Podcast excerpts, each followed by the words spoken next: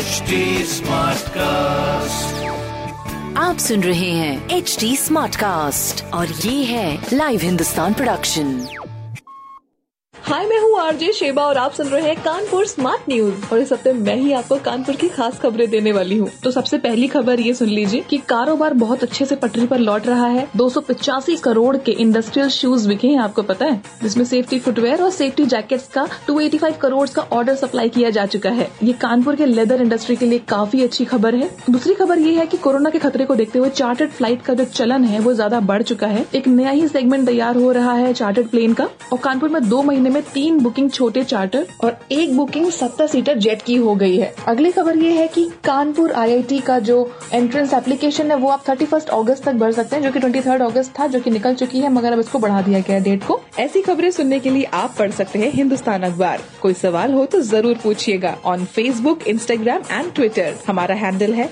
at the rate H T और ऐसे podcast सुनने के लिए लॉग ऑन कीजिए to W W W dot H T smart cast dot com आप सुन रहे हैं एच डी स्मार्ट कास्ट और ये था live Hindustan production H smart Smartcast.